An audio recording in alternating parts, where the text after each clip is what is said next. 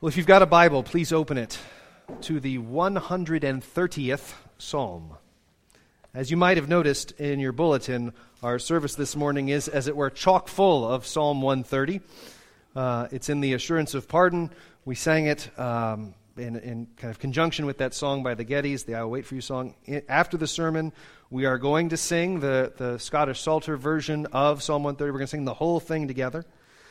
And uh, but before we before we do that, and before I take you to this psalm and we meditate on it together, I wanted to remind you of some things, kind of why we're here, why we're in this series, why the Psalms. First of all, the justification, as with every other sermon I preach, why go here? Because God wrote it, because God said it, there's something for us in it. Furthermore, I am more and more convinced that the Psalms are are songs of war, as we, as we, as we said in the confession of, of sin, against the world, the flesh, and the devil that never stop attacking us. And I think in more than a few places, in more than a few congregations, we've just forgotten how to go to these words and to sing them together. And so I, I, I think there's, um, I, I might go so far as to say, no better weapon in spiritual warfare. Certainly, it's got to be in your top five in the arsenal. Uh, is, is learning how to sing these psalms as a way to, to not only respond to the trials, but you're singing them to the trials, to the difficulties, to the warfare, to the things that are coming against you. Because there are two troubles when it comes to our emotions. And I think this applies to both men and women. We have trouble talking about them sometimes. But then, even if we manage that well enough, we have trouble being honest about them. That's not lying to others or not lying to ourselves about what's going on in our emotions to the extent that we even understand ourselves. Amen? I mean, I don't know if you have difficult days where you struggle even to understand yourself. Just me? Okay. All right. So, why these Psalms? There have been a couple of Psalms we've been giving particular attention to. Because in the month of October, kind of Reformation, moving toward Reformation Sunday, these Psalms in partic- uh, were of particular importance in the Reformation. But why this one, 130? Well, because Psalms like this one help us to be honest about our sin. Honest about iniquity is the word used. Uh, uh, we'll, we'll see that in a moment. But helping you to admit your sins, that's even harder than just talking about your feelings, admitting your sins. Especially, especially if you're trying to project an image around people of like having it all together. The last thing you want to do in that circumstance is be honest about your sin. So, before we go to the text together, what I want you to think about this morning is that there are some common answers, two in particular, that we give to this question of, of like, what am I supposed to do with my feelings when they get a bit much, or whether it's sinful feelings or feelings that I don't know how to classify, just emotions well up in me. There is the Stoic way, which I'm broadly speaking, uh, I'm, not, I'm not an expert in Stoicism, but I think part of the Stoic way is to stuff them, or at least to put a kind of cap on them. And then you have the secular way, which has captured our cultural imagination, which is to obey them. Okay? Whatever your feelings are, whatever impulses you have, whatever desires you have, you should obey those and pursue them. So stuff them or obey them. The biblical way is actually to pray them. Think of the Psalms. Not just to pray about them, but actually, as it were, process them before God. That's what happens in a lot of the Psalms. Some Psalms address a sense that, that the singer has been forsaken by God. Think of 13 and 22. We've, we've covered those. Some address godly living, like Psalm 1 and Psalm 15. Some address God's rule and his messianic king, the office that's fulfilled in Christ, like Psalm 2. This one, Psalm 130, is about guilt and shame and unworthiness. So let's go there together. Psalm 130, a song of ascents. That means this is a, a song that, that uh, the people of Israel would sing when they were on their way up to Jerusalem for one of the major feasts or uh, festivals. And so then you'd have this this deal where, where as more and more people would arrive in Jerusalem, the song would get louder and louder and louder. So you got people singing it on their way up and people singing it on the wall as they're coming in. And as, as more people are arriving, this song is growing in all its power. And one of the songs that they were singing was this one, this song of repentance and this song of desperation. Out of the depths, I cry to you, O Lord. O Lord, hear my voice. Let your ears be attentive to the voice of my pleas for mercy. If you, O Lord, should mark iniquities, O Lord, who could stand? But with you there is forgiveness that you may be feared. I wait for the Lord. My soul waits, and in his word I hope. My soul waits for the Lord more than watchmen for the morning. And he repeats it more than watchmen for the morning. O Israel, hope in the Lord. For with the Lord there is steadfast love. With him is plentiful redemption, and he will redeem Israel from all his iniquities. This is the word of the Lord, and again we say, Thanks be to God. So we have I'm going to structure broadly and generally this psalm under three headings. The first one is a cry from the depths, a cry from the pit. Out of the depths I cry to you, O Lord. Then you have, in a sense, God's answer based on what the psalmist knows about God, and then you have the way out, the way out of the pit from verse 1. So a cry from the depths. Let's hear it again. Out of the depths I cry to you, O Yahweh, and then O Adonai, interestingly enough, hear my voice. Let your ears be attentive to the voice of my pleas for mercy. The psalmist cries out to God because he feels like he's sinking. There is this, um, in, in, in the Psalms, you can find other places where there's this miry bog, miry pit, quicksand kind of language. I am sinking and I need help. There's a great uh, quote from Martin Luther here. If we can go there, is that the next one? Yeah, crying, that is crying out, is nothing but a strong and earnest longing for God's grace, which does not arise in a person unless he sees in what depth he's lying.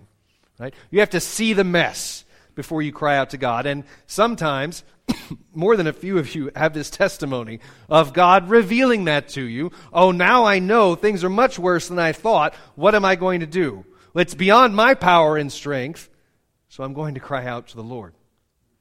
And this wasn't in, the, in, in my notes, but I just want something, want to remind you of something. That I think even sometimes in our, in our efforts to, to want to be well informed biblically. We have a problem. We go to Scripture to find the solution. All well and good. Yes and amen. If you've got a problem and you know that there are passages in Scripture that address it, you should go there. Something just to keep in mind, though. Don't, don't let going to the Word keep you from crying out to God as well. Right? Okay, so, so yes, we are people of the Word, people of the book. We flee to the Word in our need. And we are also a people who, when we are in the depths, in the miry bog, in the pit, cry out to God. We find out why he's sinking down into a pit. Verse 3 If you, O Lord, if you, O Yahweh, should mark iniquities, O Lord, who could stand? So we know that this pit he's sinking down in has something to do with sin, iniquities. Okay? So we're dealing with sins. And this shows us, again, the simple importance of crying out to God, even though the psalmist knows God's promises. I mean, we're going to read about him in a minute, about forgiveness.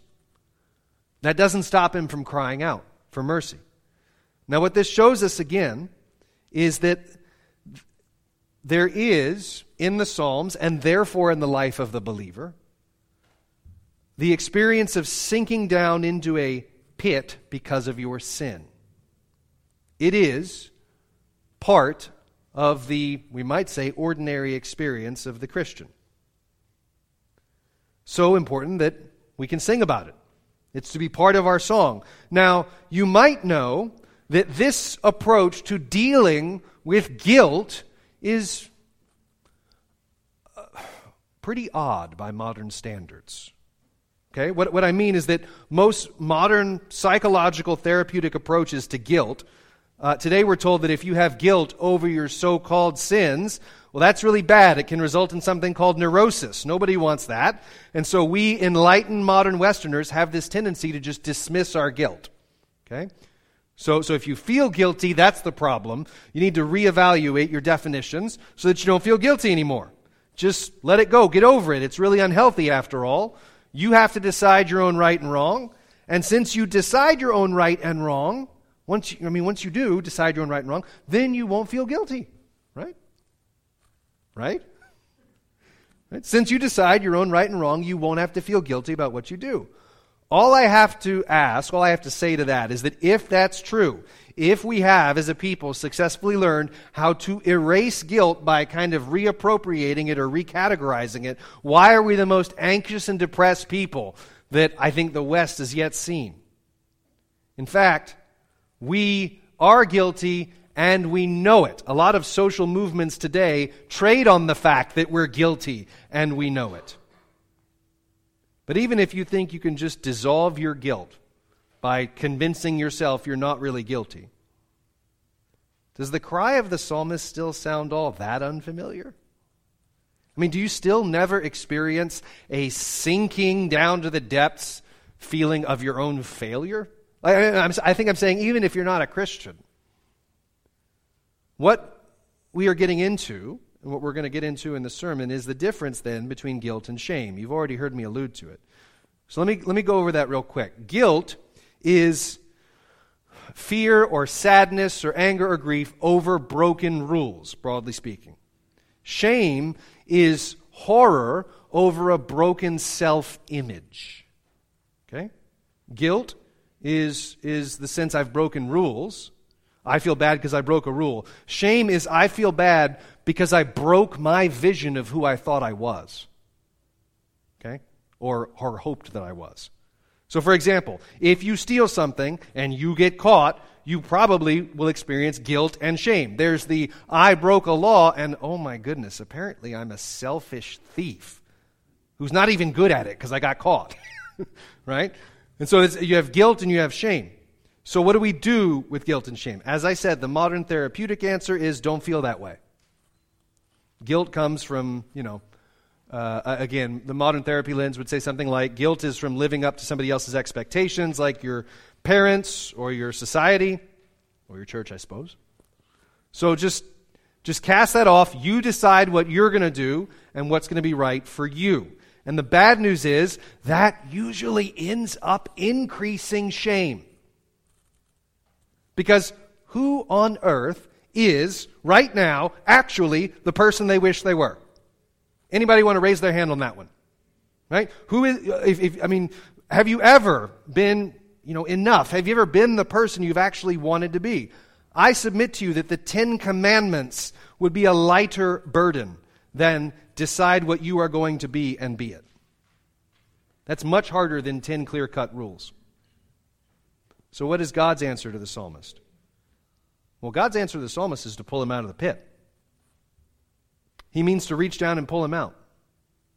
Sometimes people think, I mean, if you're, if you're sinking into, into a pit, what I really need is for somebody to jump into the pit with me and say, Oh, this is so hard. Let's get together and talk about it a bunch. there's, so there's time for that. But what you need if you're sinking in a pit is a strong arm to pull you out, right? That's what this word does in Psalm 130. They need a way out. So, what is the way out? What is God's answer? It's two things. First of all, uh, it's a real standard, a real way to evaluate how things are, and a real redeemer. Redemption is in verses 7 and 8. So, first, the, the, the standard, God's standard. Again, verse 3. If you, O Lord, should mark iniquities, O Lord, who could stand? Think about what he's saying here. I mean, just w- with the Psalms, if, if you get a visual image, you really kind of want to picture it and work through it. So, imagine, I, I, once, I once heard a man say, Imagine if God kept a bowl by his heavenly throne and dropped a marble in it every time you sinned. Let, let that image kind of get planted in your head. Even, okay, even just for a week or for a day. It would not be long before I think the angels would begin to exchange glances and whisper, I think he's going to need a bigger bowl. This is what the psalmist is getting at. There is, there is a real standard if the Lord was to mark iniquity, if the Lord was to count up sins.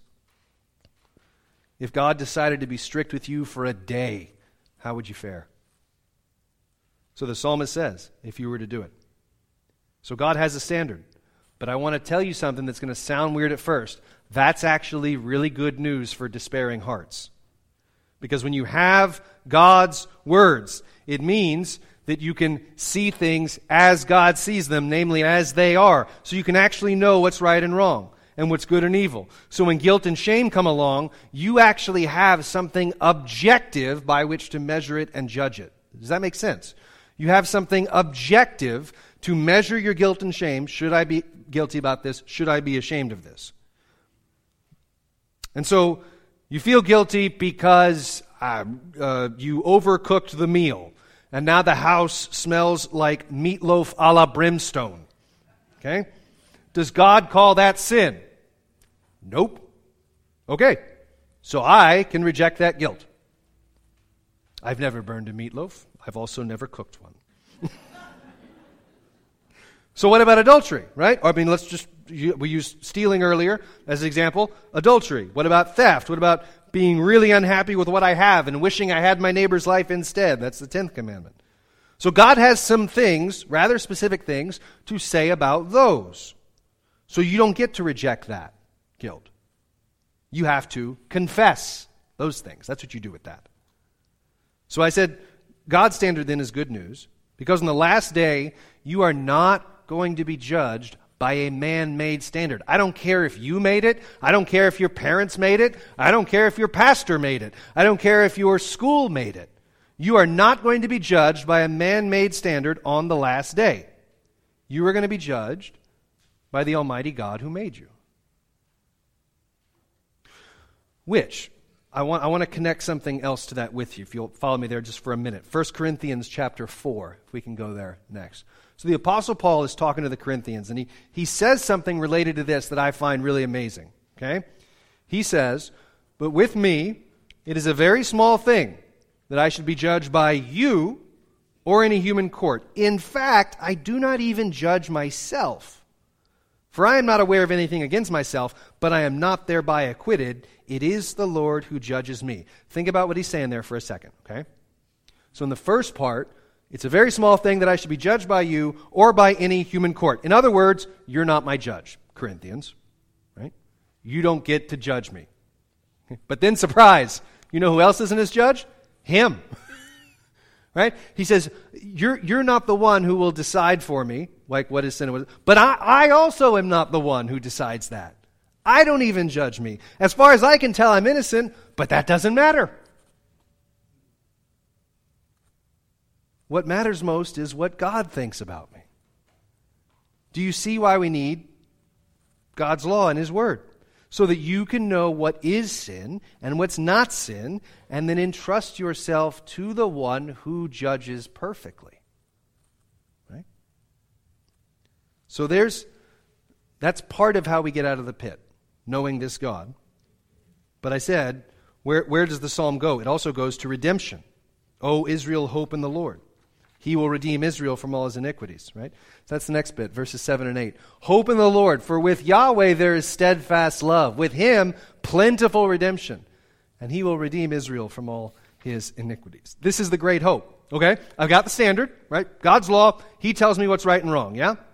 I know what God says. Cool. I still have sin, I still have guilt, still have shame. So, so what do I do with that? You bring it to the Redeemer. You bring it to the Redeemer who purchases you out of the pit. That's what redemption means. It's a financial term. It's buying you out of the pit, out of the slavery. Because our God is one who draws near to sinners, and he forgives them if you can bear it. The forgiveness of God is based on something real. It's not simply offered just without price, without cost. It's a purchase, it's a redemption. He will redeem Israel. He will purchase his people, Israel, out of the pit, out of the slavery. And notice in verses 7 and 8, the psalmist moves from talking about God, uh, excuse me, moves from talking to God about his sins and his troubles and his forgiveness, and then he addresses all of Israel. Right? So it's like, you know, iniquities, who would stand?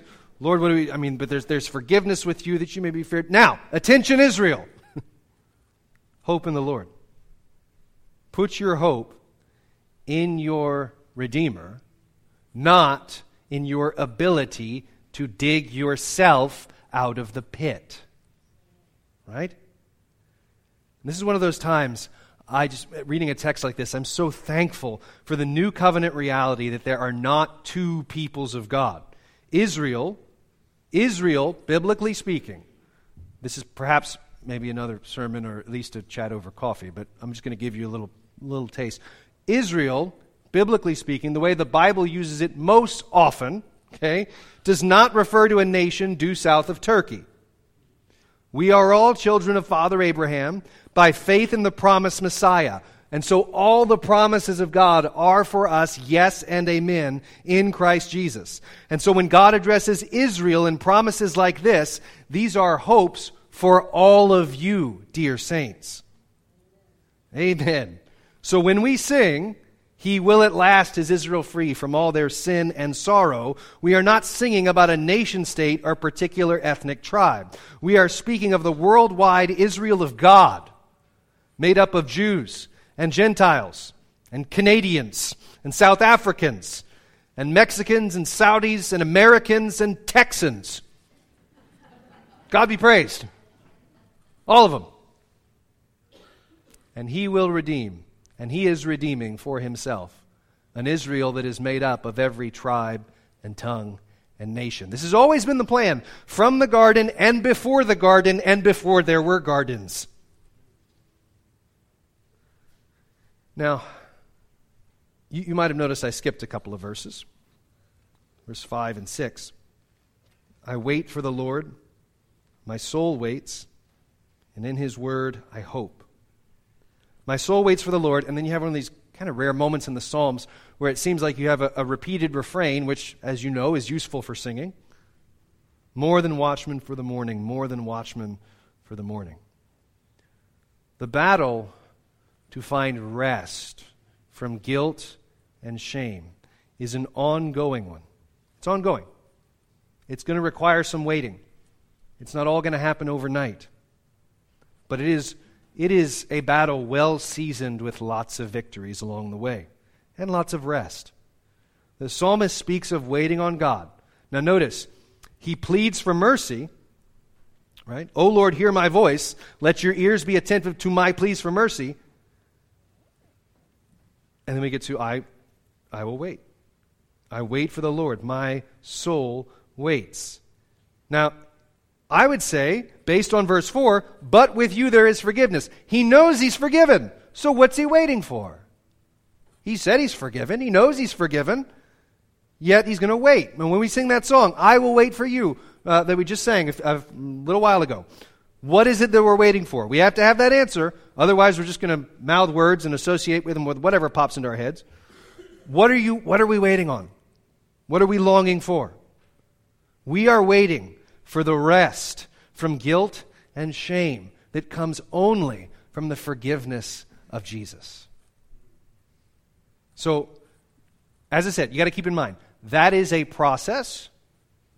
Processes don't happen overnight. Israel hopes in her God. She waits on her God. And what is, wait a minute, wait a minute. What does Israel mean again? Who knows what Israel means? Who gets to show off their, their Bible knowledge? Huh? Close. Oh, you're so close. No. Thanks for taking the hit, elder. Now nobody else wants to. Wrestles with God. Okay? He who wrestles with God. It's the name that was given to Jacob after he wrestles with God. Now, how cool is that? That forever, that's our name the people who wrestle with God. So, what do we do if we're wrestling? What if we do if we're waiting? What if we do we're in the middle of, say, guilt and shame and can't, can't find the rest? Again, keep in mind it's a process. Wrestles with God. And this is not just for some small nation in the Old Covenant. It is the perpetual name of God's people forever. And so it should not surprise us that wrestling is part of the gig. It's not a bug, it's a feature. So Israel wait for the Lord. More than watchmen in the dead of night are waiting for the morning. Wait in community. Because that's what Israel is, right? He turns his eyes and it says, Attention, community of Israel, people of Israel, right? Uh, a big group, plural. And that's what we do. We, we, we wait in community. We tell others when we're waiting. But I, there's, there's a kind of inevitable question, I think, that comes up when we start talking about sin and guilt. And I don't want to um, I don't want to finish the sermon and leave it unattended to entirely. And, and it goes something like this. It's a fairly common question in lots of different scenarios and cases. And it goes something like this I know that God forgives me, right? He has forgiven me, but I struggle with forgiving myself. Okay? That's the shame element. I'm waiting for the morning. I'm waiting for the dawn. I'm waiting for the light so I can get out of the pit. But I can't forgive myself. So, what, what advice do we give to such a one? I will say, normally the advice we give is like, uh, don't feel that way. You know, God loves you and, and we love you and you're pretty great. And, I mean, you know you're forgiven, right? You're forgiven. Your past is forgiven because Jesus died for you and he's forgiven you. To which they say, I, I know all that. Thank you very much. The, the struggle point is that I'm having trouble forgiving me. What's happening there? Well, we tend to think sometimes, we are, I should say, we're tempted to think the, the real problem in such a situation is you've got a person who's just really not being that nice to themselves and, and beating them up. I think that beating themselves up, I think that misses the mark.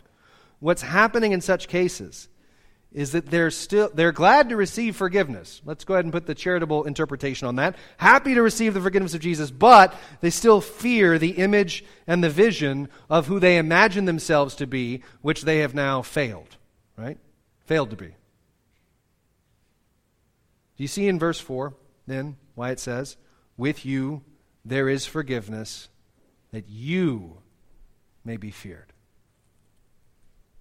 In other words, with you, not only is there the removal of guilt, but there is the removal of the person I was trying to create myself to be and the fear of that failure. And instead of fearing that God, and instead of worshiping that ideal of me, I'm going to fear and worship the God who forgives me. Martin Luther put it this way He said, For if anyone fears something besides God, he seeks the favor and mercy of the other thing and does not care about God. But whoever fears God and desires his grace and doesn't care about anything that is not God, for he knows that no one can harm him if God is gracious to him. So, in a sense, I just can't forgive myself means I've chosen a path I've created a vision. I'm not there yet, and I'm not done beating myself up to get there. So, who's your God? Because if your real God forgives you, you will stand forgiven. You'll be pulled up out of the pit. So, Israel, hope in the Lord. For with the Lord, with this God, there is plenteous redemption, plenty for you and he will buy you out of your pit and redeem you from every single sin. In the name of Jesus, amen.